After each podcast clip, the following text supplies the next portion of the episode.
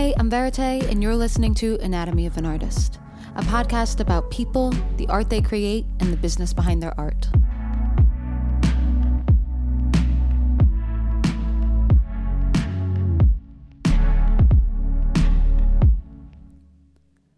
Hello, and welcome back to another episode of Anatomy of an Artist. We are almost at the end of season one, and my guest this week is the band Khruangbin. The name, while hard to pronounce, was chosen long before they were selling out multiple nights at the Greek Theater, Radio City Music Hall, etc. I was so excited to be able to catch up with the band about the success of their album Mordecai, which they released in quarantine, and how that's translated and transcended them from a cult niche project and catapulted them into the mainstream. We got to talk about how they feel as though they've reached a point of success and can now focus solely on the music.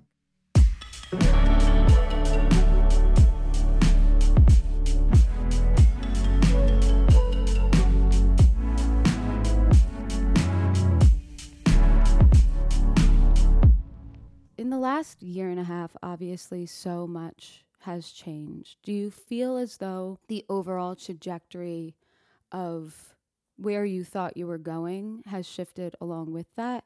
And has it kind of gained you any new perspectives? Definitely changed. Um, you know, for us specifically as a band, we put out a record over COVID and, you know, and there were questions from, you know, our team of whether or not that was the right move. Um, because in traditional campaigns, you put out a record and you tour the record alongside it while it's happening because that's kind of the way it's been done and the way that success has been proven.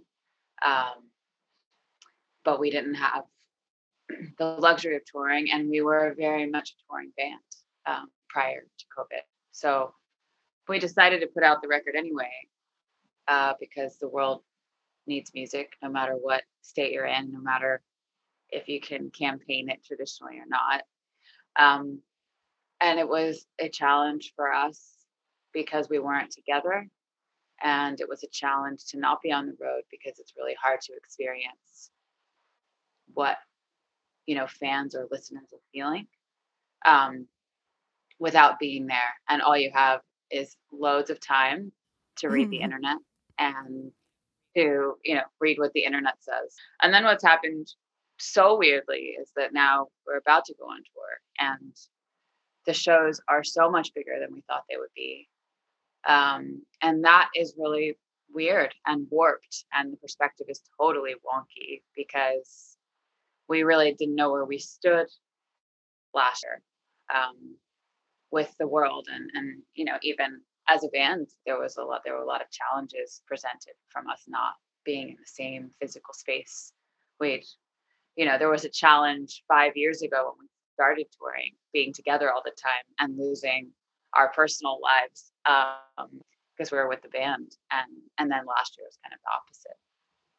So I'm going to start there, and I'll let the guys add anywhere they want to. I mean, you kind of nailed it for me.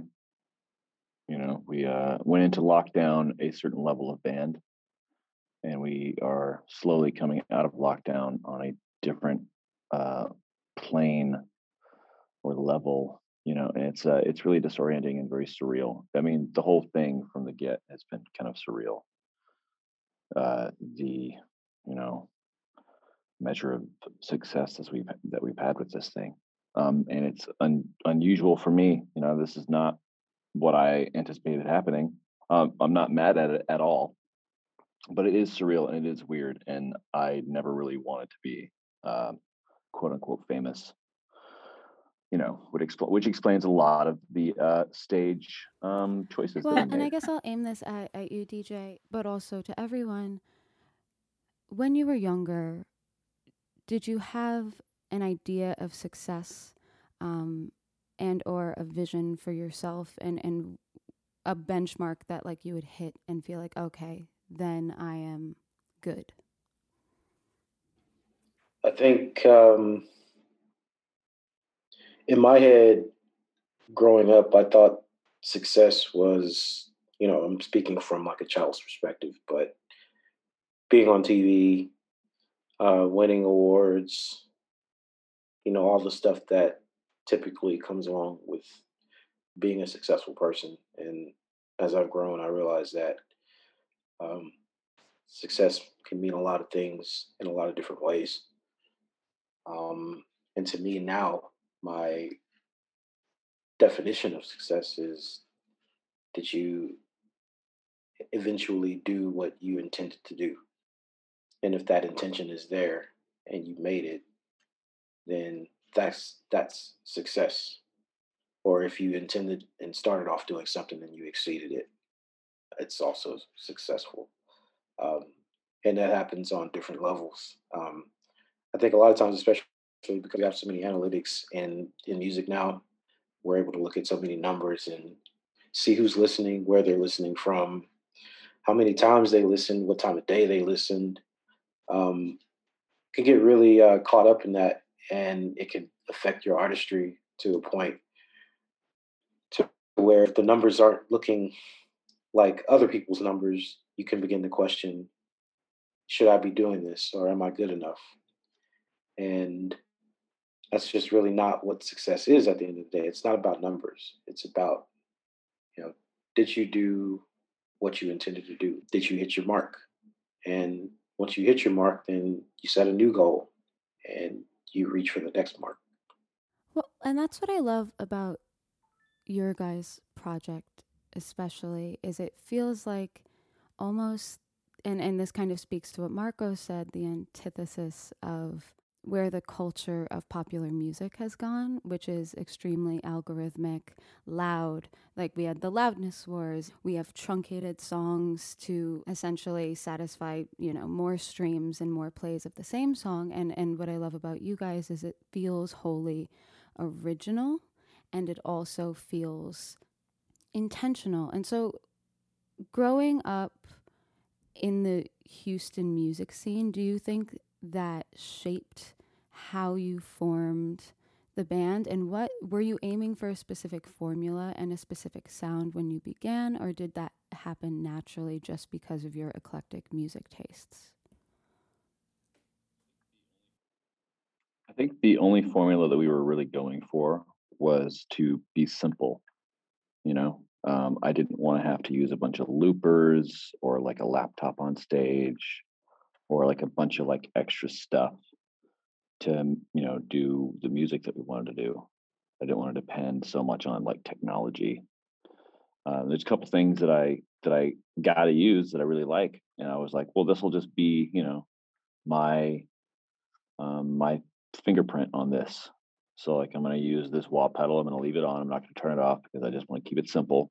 You know, uh, I'm going to use a shit ton of reverb because it's just three of us, and I'm going to fill up the space. And I really like, um, you know, space a lot. And that's kind of it. you know, break beats, dubby melodic bass lines, and spacey guitar melodies, and that was kind of it. That was the formula. We also knew we wanted to pull from, you know, other places. I definitely didn't want to play, you know, Texas blues. I wanted to avoid that, that wholeheartedly. Feels off-brand, uh, for you guys.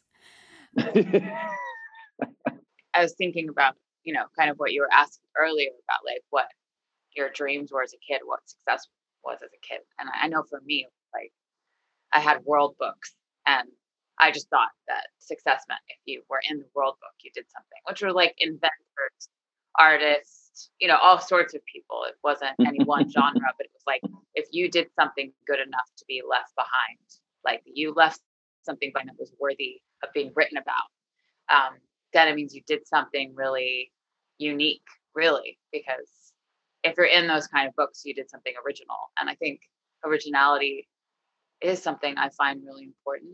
And it's really hard to find um, because the truth is, the most original you can be is you because every one person is original in their own specific, unique, you know, formulaic way. But it's really hard to find them. And uh, I, you know, Khruangbin's my first band, and I got really lucky. But I hung around bands before Khruangbin started, and the the thing every single time any friend would start a music project, they would say the type of music project it was going to be. It's like, oh, I'm to start a stoner metal band with a twist of this in it, you know, and it was like they set out to sound like a specific thing. And actually, you know, we didn't. Um, there was no like, you know, we want to be any genre. And the guys were really amazing to me in those early days because I was just starting to play bass. So it was actually really easy for me to be original because I didn't know what I was doing. And I wasn't, when I was learning how to play bass, it wasn't like I had sheet music where I was learning how to play a specific type of music. I literally was just playing bass to someone playing drums. And whatever came out was just what I figured out. And then they you know, help craft the music around me. And I think that it's like whatever happens, happens. And, you, and the music tells you what it wants. Um, and it seems silly or like woo woo to say that. I feel like it might sound like a cop out, but it's not actually. You put a pen to a paper and you just tell the pen to go wherever it wants to go, it will go somewhere. Well, I think that makes a lot of sense. And I also think that there's a lot of creative freedom maybe when you start playing an instrument, for instance, like I don't play guitar, but when I write on guitar because of my, you know, my limited capacity on that instrument, it, it forces you to think a different way. And so if you kind of joined the band when you were early to playing bass, that perspective must have shaped how you play and how you hear things in a different way. And so I think sometimes you can unlock a lot of I don't know, new ideas, right? Because you don't have old ideas ingrained and old habits ingrained in your brain. But as you guys are kind of in Houston starting an instrumental, um, kind of more experimental project, did you see a, a I'm going to use the word commercial in air quotes, a commercial trajectory for that within the music industry? Was there some sort of plan or intention to turn that in from a more of a hobby into a legitimate kind of career that could sustain you for the rest of your life? No. Not at all. I didn't uh I definitely didn't see or couldn't imagine what eventually happened with Khruangbin. Um, just from the jump, I mean, the name that was chosen, Khruangbin, that's not a name you would choose if you want to have sustainability because no one can pronounce that. They can barely spell it. It's uh you know, it was just totally like, hey, this is a good word, let's use this one. Um, but but no, um, it's actually very surprising to all three of us that it's having somewhat of a um, commercial appeal lately. Literally commercials. Because, I mean, like actual exactly. commercials, yeah. I always believed and I always pushed. And I'm a I'm a workhorse and I'm an administrative mm. workhorse and have had a lot of jobs on that side of the world and I know how to project manage and um, time manage and stuff like that and and I'd gone on a tour before right before I started Khruangbin. Um, and I saw what tour looked like, and I saw what tour management looked like, and I saw how bad musicians are at doing that because oh, that's, that's not that's not generally where you know the skills lay. And I was like, well, I could do that side. Like, I know mm-hmm. how to organize stuff, and I knew I could push that. And the, the name, while crazy, was also sort of foresight that the internet was going to be insane. And it's really hard to find a website or a name that is totally unique because, you know, it's like you're the cars or something. Like, good luck with that band name. And so, actually, Krung for, for all of the difficulties in saying and spelling you know, you type KHR in Google and it comes up. Um, and yeah, and like right before I moved to London, we recorded all the songs we had and we took one photo together and I took that CD and that photo and and ran with it as far as I could in London until we got a publishing deal and a record deal and all that stuff. You know, even before we had. I think that what you just said is so apt too. It's usually the skill set of you know musicians doesn't lie in administrative work or tour managing, but when those skills do align, it does put the artist in a, more of a position of power to like grow a project and essentially gain a leverage while kind of diving into management deals, label deals, publishing deals, etc. And especially you guys coming right. from being such a tour heavy band, I guess were you touring and grinding pre record deal, pre recognition? Because I know you've been a band for 10 years. I mean, we played uh, a handful of shows in Houston. One of the things that we wanted early on was to have merch at our very first show. I was like, what's the point of playing a show unless you have, you know, something? And my, you know, my goal since I was a teenager was to be on, you know, wax, was to be on a record. Like that was just like basically if that's all that happens, cool, happy. That's fine. I just wanted to be a, on a piece of wax. Uh, and so we pressed, you know, records, um, really uh, DIY kind of situation. We designed everything ourselves. A buddy of mine helped me like get them pressed. Um, and so we had records and we had t-shirts and we had some stickers the very first show. And it was kind of, we just thought it was going to be that one show. And that's fine.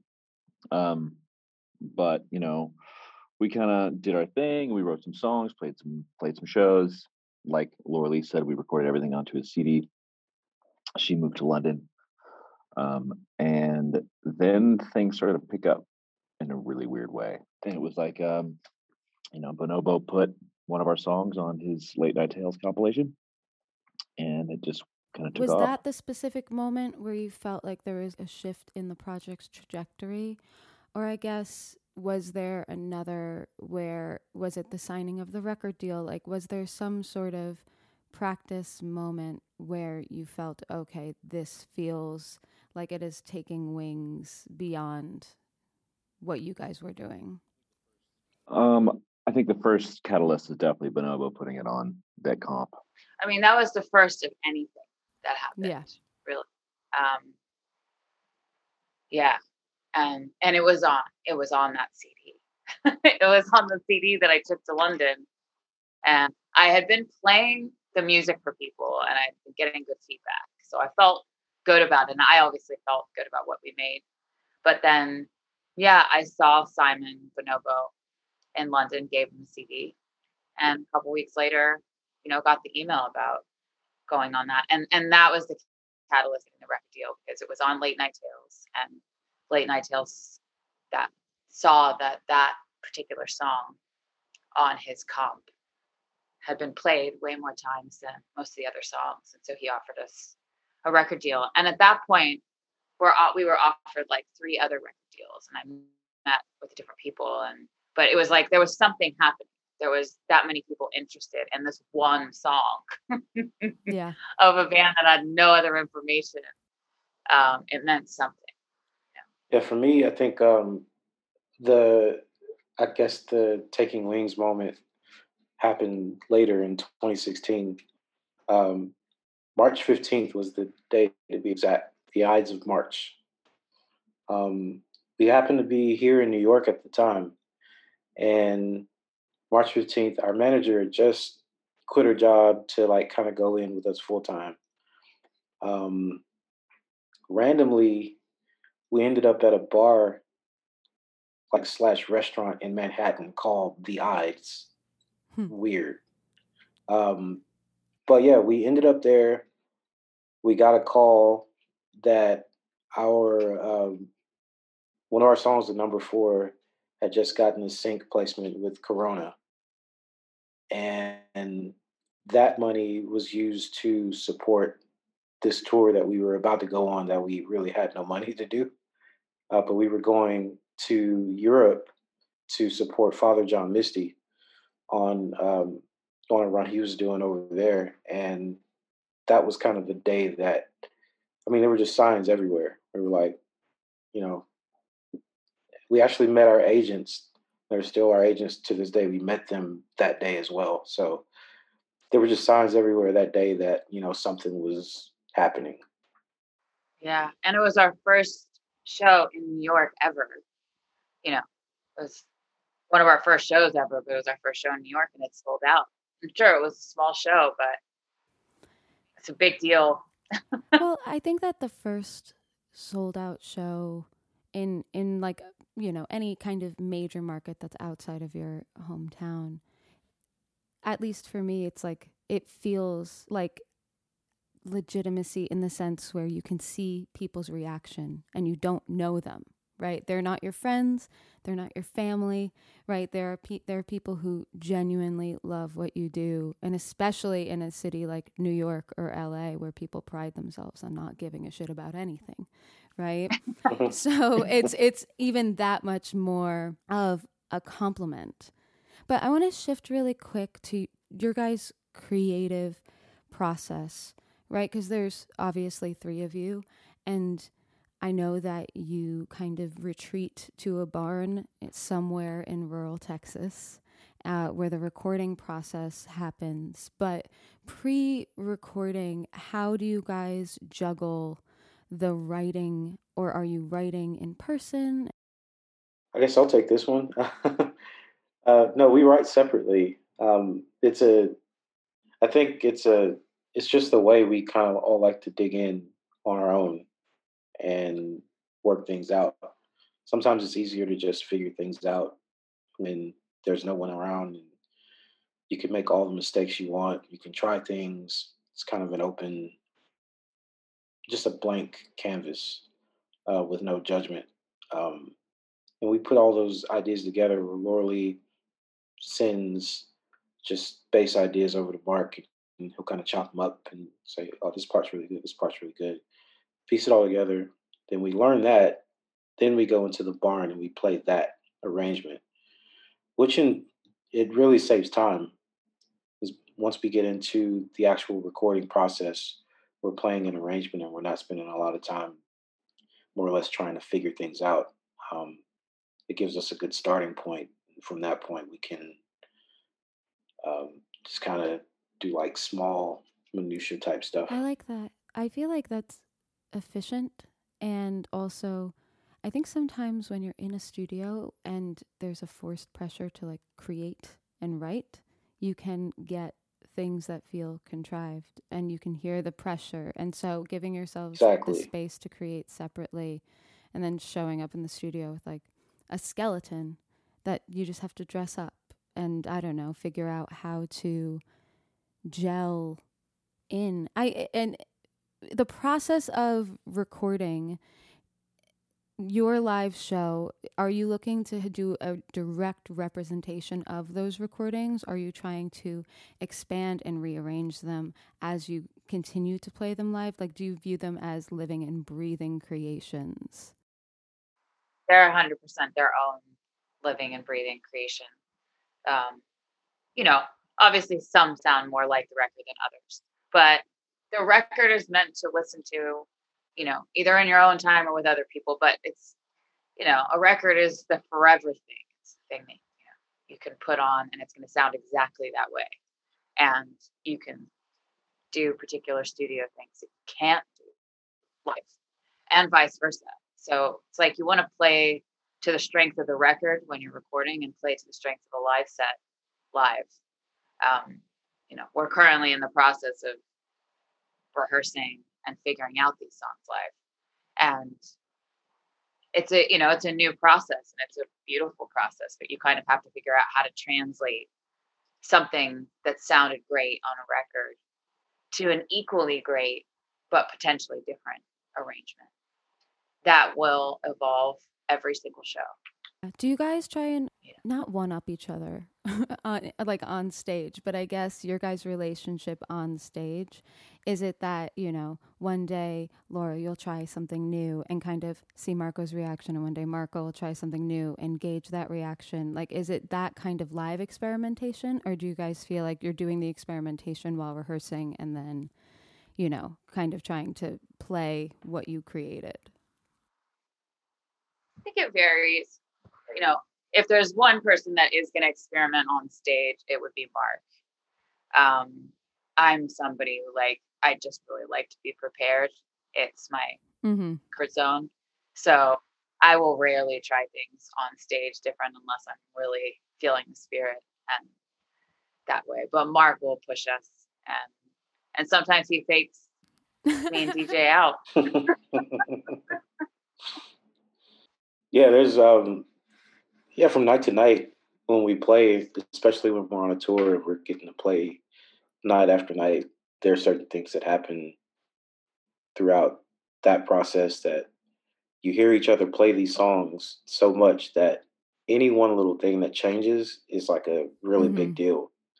Um, and it may not be noticeable to the audience that night in whatever city we're in, but um, if something changes because it's been, you know, more or less the same thing for the last 10 shows, and I know I've switched something up and, you know, Mark and Laura turn around and was like, oh, that was, that was cool. Um, but yeah, I mean, and then you take those moments and you're like, okay, if that was cool, then let's take that and build on it. And maybe we can insert that and it just keeps growing from little moments like that. Yeah. I will secretly or not so secretly admit that on tour in 2019, I was watching RuPaul's Drag Race all the time for inspo, mm-hmm. just like presenting yourself on stage with so much like tenacity. And sometimes Mark and I would be playing, and I would kind of imagine that he and I were like in a lip sync battle, and he's gonna, you know, experiment musically and mm-hmm. things, but then I would sort of counter it by just kind of like smizing as much as I could. What's a smize? I don't know. It's like a Tyra Banks thing. It's an intense stare that looks good in a photograph. Ah, okay. I thought it was like smiling with your eyes, smi- smizing. Yeah. So Yeah. what it what is your guys' approach to collaboration? Obviously, you have internal collaboration, but now I- obviously you worked with Leon Bridges, and so how do you approach that? Is the idea to have control on your guys' end, or are you kind of bringing an artist in and really inserting their perspective into your project for that moment? Generally, what we like to do is, I mean, I suppose for just use Leon as a as a great example. Um, I really love his work. I just also just really like Leon as a person. I think he's a wonderful, friendly, sweet person. um, and what ended up happening is, you know, we went on tour with him, and we just kind of got along, and that's kind of where it started. It, you know, everyone's like, "Oh, who do you want to collaborate with? You want to collaborate with?" Like, I mean, I don't want to collaborate with anybody that I don't connect with, like on a personal level, you know, because that's kind of pointless. Like, just yeah, get us in a room and see what happens. Like, what's going to happen is we're not going to talk to each other and all that kind of stuff. So what what was great is uh going on tour with Leon um, and kind of like getting an idea about what he liked and what he wanted to do. And we just kind of wrote a tune that we thought might, you know, that he might be able to do something with. So we sent it over to him and he sent it back to us uh, in like a couple hours with, you know, words and lyrics attached to it. Um, and it was like, oh, okay, this is really, really cool. Let's work on this, you know. So we go into the studio. Um, let's, you know, build this track with Leon. And then it was like, oh, well, we have to figure out, you know, if this is going to be the A side of a record, we got to figure out the B side of the record. You know, I always think about releases as A and B side because I'm trying to think of a physical medium. You know, like yeah, streaming, cool, blah blah blah, but whatever. I don't really care about that. I'm trying to put out physical medium. Um, so on the B side, we decided to come up with something, and that was really, really. It was actually better than the first one we did. Oh dang, okay. Well, maybe we should make more of these. So we ended up making more songs, and then we had like a four song thing, and it was like, oh well, why don't we turn this into a record? You know, and then, like started writing more songs. it's like um, it was very organic and it was really a lot of fun. And what ended up happening is Leon had these tunes that he hadn't put out yet. Um, so he would one day he just like sat down and with an acoustic guitar and started singing. and Steve had a mic up and recorded him, and then we took those pieces back and did the same thing we always do with Khruangbin. So you know, take the pieces, cut them up, rearrange them, build music underneath them, and then learn the arrangement, and then we would come back in and cut it. Uh, and that's pretty much how that happened. And I mean, I, I love the result of of how that came about. It was, it was like really kind of organic and like really natural. There wasn't a whole lot of forcing it. I love that. And I also love how the collaborator kind of becomes like a fourth appendage into your already established creative process. It's just like, great, you kind of fit in, you do your part, and then we will build our parts around your part. It feels very natural. But you just said something interesting and it makes me curious. So, you guys are obviously, and you said it before, feel as though, and definitely just are kind of transitioning from, I, oh God, if we have to I hate defining shit, uh, but cult niche, right? Right. You guys have uh, like obviously very successful in what you do, transitioning into a more commercial stroke mainstream visibility. Do you guys feel any of that pressure when creating to grow, to be, uh, to lean into that, to be commercially viable? Are you rejecting that wholly and saying we're going to do whatever the fuck we want to do regardless? Or is it a mix of both?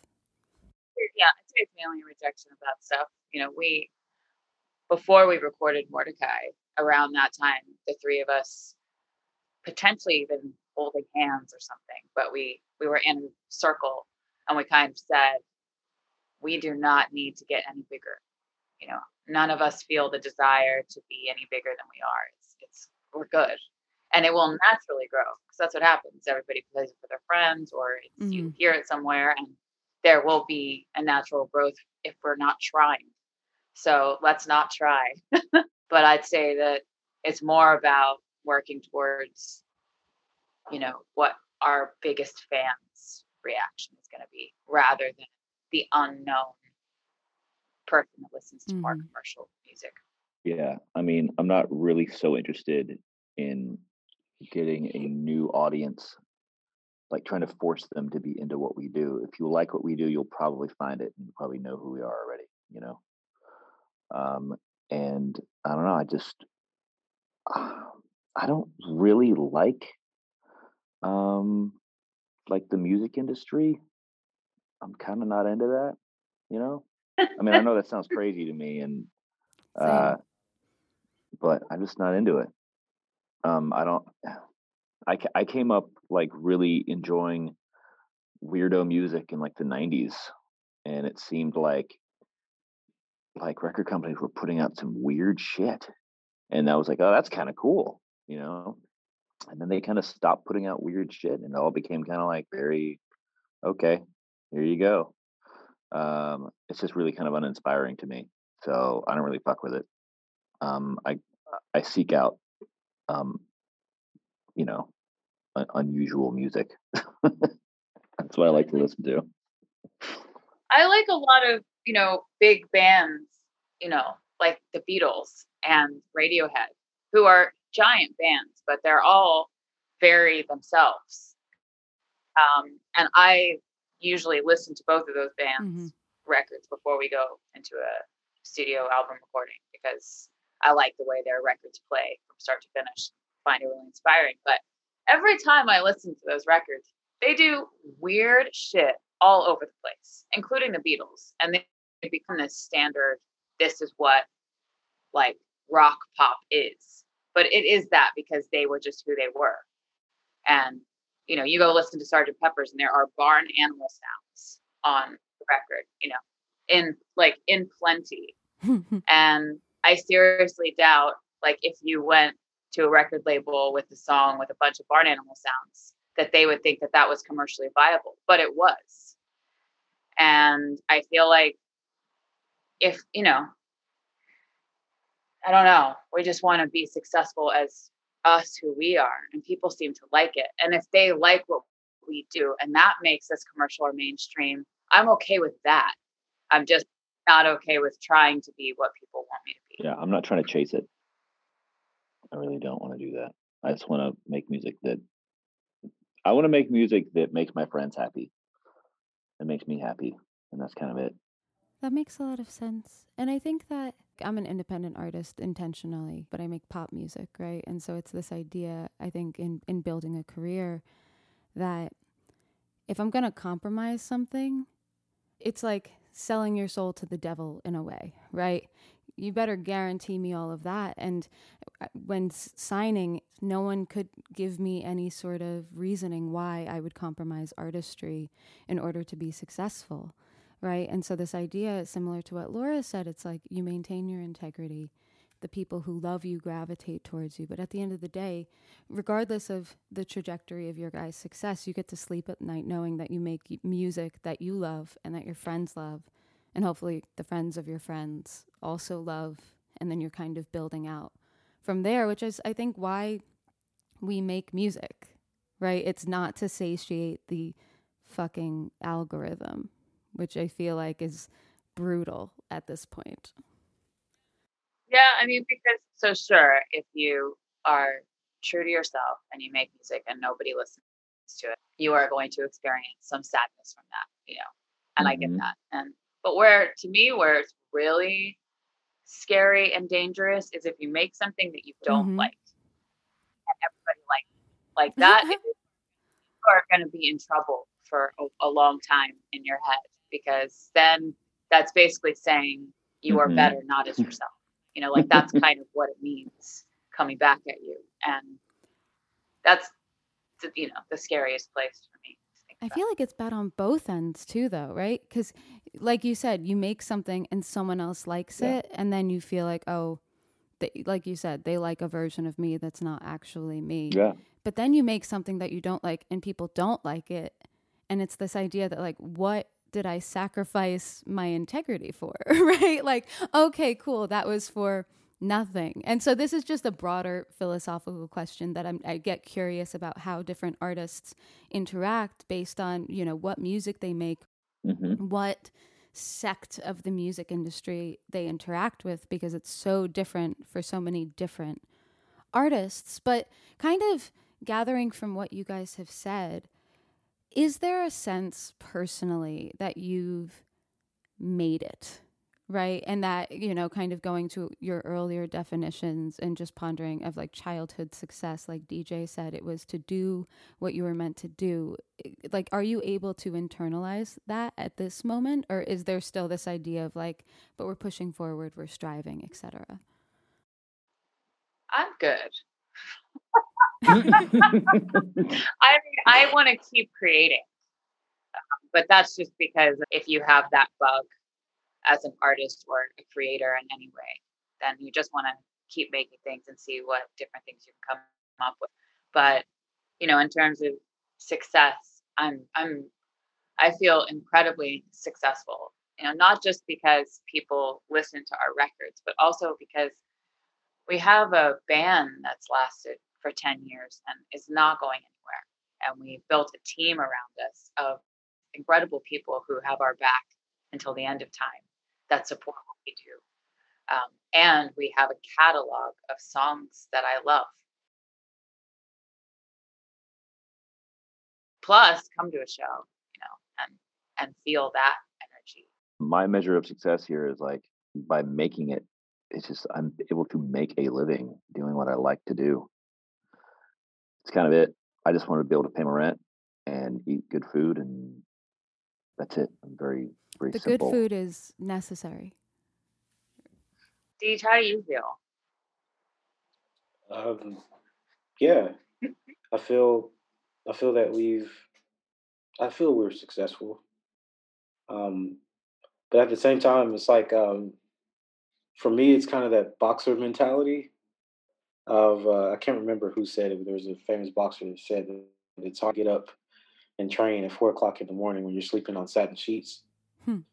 So there's like a level of um, somehow there's always to me I try to keep a level of uh, discomfort in what I'm doing to make sure that I'm not getting too comfortable if that makes sense because mm-hmm. I always want to strive and keep growing and, and keep doing stuff like like for instance, like I play organ at church, and um, right before we came out here, I had to play a funeral, and I played on organ, and I'm used to, you know, everything being great.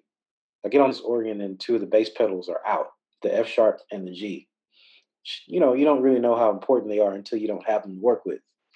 So I had to like find a workaround to try to figure out like, okay, how do I uh, get through playing without, you know, the necessary tools I need to play? So I had to find workaround. But that in itself is just, you know, not being comfortable all the time because sometimes eventually you're going to get thrown into an uncomfortable situation and you got to be ready to to handle it you know everything's not always perfect so but yeah as far as success wise i'm i'm very happy with where we are um to echo what was said earlier i don't think we need to get any bigger i don't want to be famous i love the ability to walk down the street and you know kind of roll and do what I want to do. Yeah, I think so. Well, to build off that, I would love to know a the meaning behind the wigs, but also the balance of like the desire for anonymity but also the necessity to be public facing and open about yourselves um, and and how you guys navigate that because obviously Mark and Laura you guys are in wigs but DJ you see like you're kind of yourself but granted you're behind a drum set so maybe that is a wig in itself if that makes sense. uh, for me, for me, like I honestly don't ever even.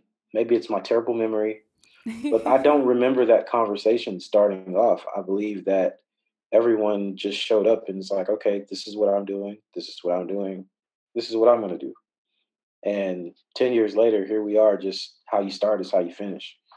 Um, but, but yeah, that was, um, that wasn't really a, for me anyway, it wasn't really a conscious thing. I wasn't, um, I know for Mark and Laura, they, when we started, um, I know Mark had been in a few bands, and you know, like being on the scene, you don't want to come out with this new thing that you're trying to do, and everyone's looking at you with preconceived notions about who they think you are.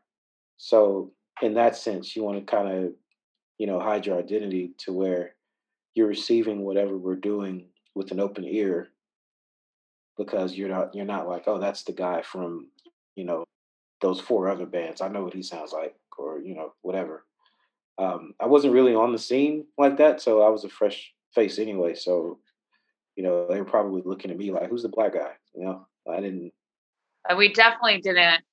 We definitely didn't start the first show wearing wigs because we thought we were going to be so big that we'd want to hide ourselves. no, it was literally just to. It was literally just to break preconceived notions. That's all it was. I wanted to look like um, like I was in Ersen, which is like this Turkish like psych band from like the 70s. That was my goal. Mm. I want to look like that, but wear like, you know, a uh like a Texas suit. You know what I mean? Uh, and that was kind of my basic basically my look. like I like all the freaking like I, I, like all the freaking like you know psych metal dudes looks from like the 70s. Like that's the shit to me. And I was like, well, this will work really, really well, even if we're not actually playing metal, you know? Yeah.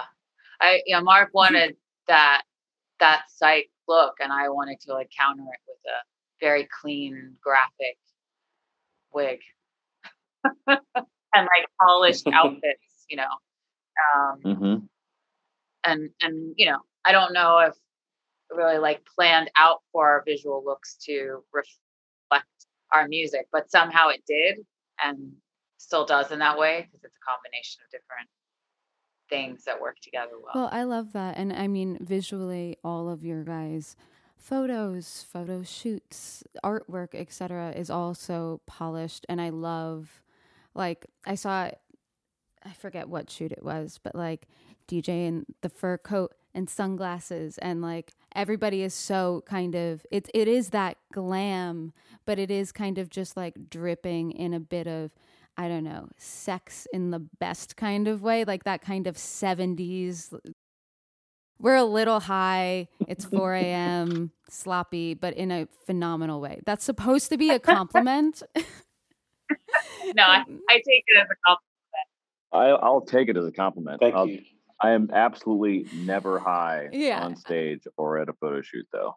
That is not happening. Yeah, my my um and and also like the the photo shoots thing. I'm such a um a regular plain Jane guy. Like in my everyday, like I guess I kind of hide in plain sight because I'm not very flashy. I don't like anything that draws attention to myself. Um, and then I go out and do those photo shoots with the big fur coat and glasses or whatever, and then it's just this outlandish thing that happens. It also helps off the stage because if you're looking for me, you may be looking for a guy walking around in a fur coat, Mhm. but you know that's not me. I I can be flashy both on and off, so I've had to learn how to separate those two selves so that you know she's not recognized, which she is not. Um, I told the guys today, like went into the co- coffee shop this morning, and White Gloves was playing, and I just like took it as a good omen because we're about to play our first show. And it's like I was like, "Hey, that's my band." and the guy was like, "Yeah, okay." Before you receive uh, angry messages from any of your listeners, that is a faux fur coat. First of Faux all. fur. Let's just let's Oh. just be very, very, clear. Well, how much of what you guys are putting out into the world is um I'm going to use the word persona is a persona and how much of your kind of day-to-day selves are you inserting? And is that is that different from the music perspective to the visual perspective or are you kind of utilizing the project to i don't know be be a more grandiose version of yourselves uh, I think when it comes to our sonic decisions musically, that's ourselves. Um, the stage is the persona. Yeah. For me, I don't know if you guys feel that way, but that's that's how I feel. And when you were talking about the glam rock thing, which it is, um, I like, I love glam rock, and I really like it because it, it's like an expression bigger than you when you're out there, and it's almost a way of hiding you're you're you're protecting your private side. But the you know, to me when we're in the studio and we're in the barn, you know, no one is around and we are as down and dirty ourselves as we can be. Um, Yeah, I agree 100% with uh, with what Laura said. Like the sound is 100% like on, from my from my perspective, it's 100% me. I had uh, before the band started. I grew up playing drums uh, when I was a kid. I started when I was four years old, and I stopped playing because in Houston there's just so many really really amazing drummers, and I don't think that my style of drumming was conducive to what was going on at the time. Um, so I was like, you know what? Let me play some other instruments, you know, so I can work.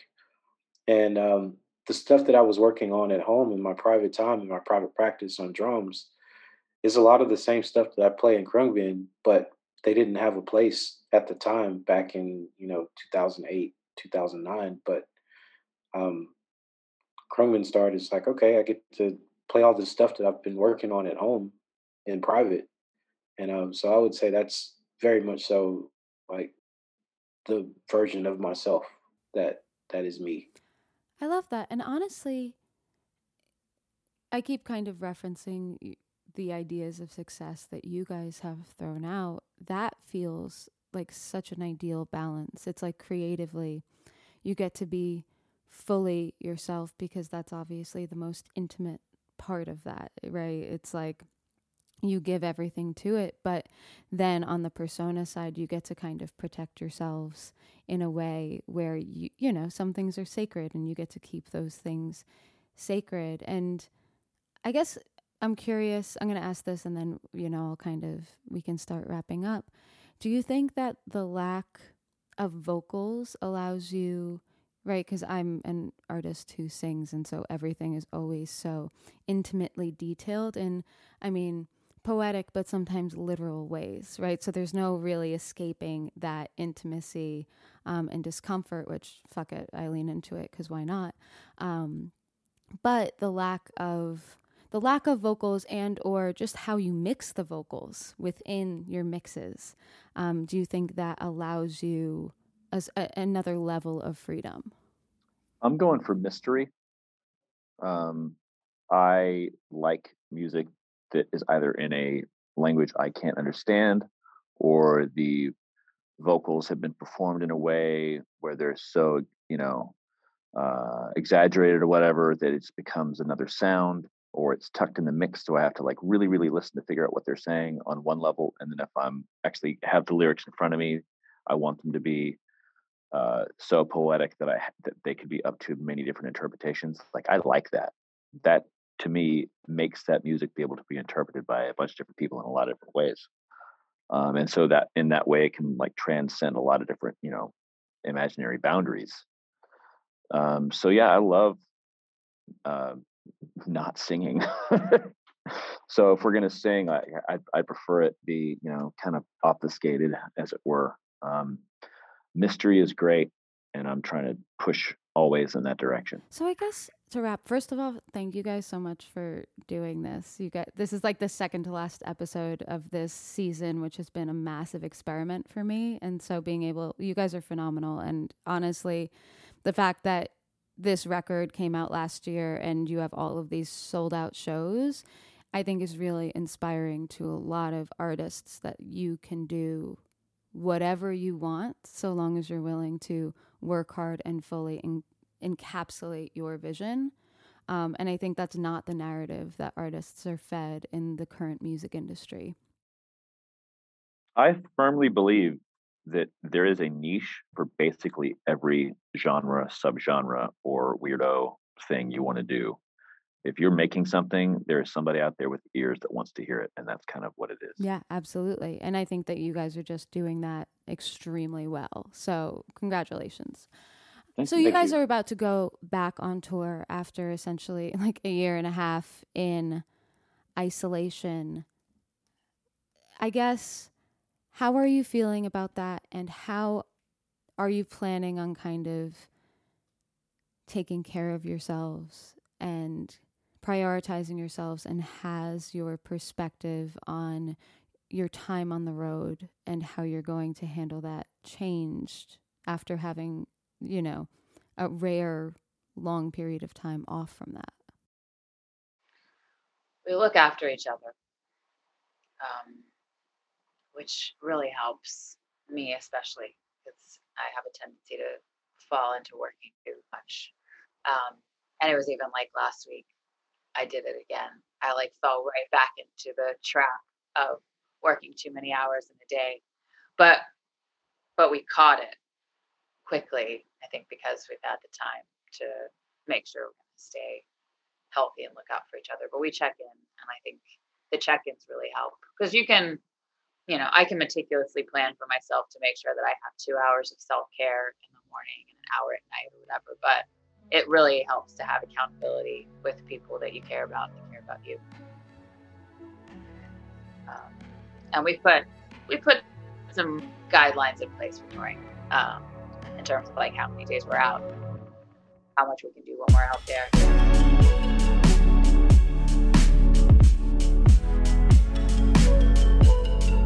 Anatomy of an Artist is a podcast created, recorded, and edited by me, Verite. It was produced by Vanessa Magos with the help of Yesenia Bonilla. Thank you so much for listening, and I'll see you next time.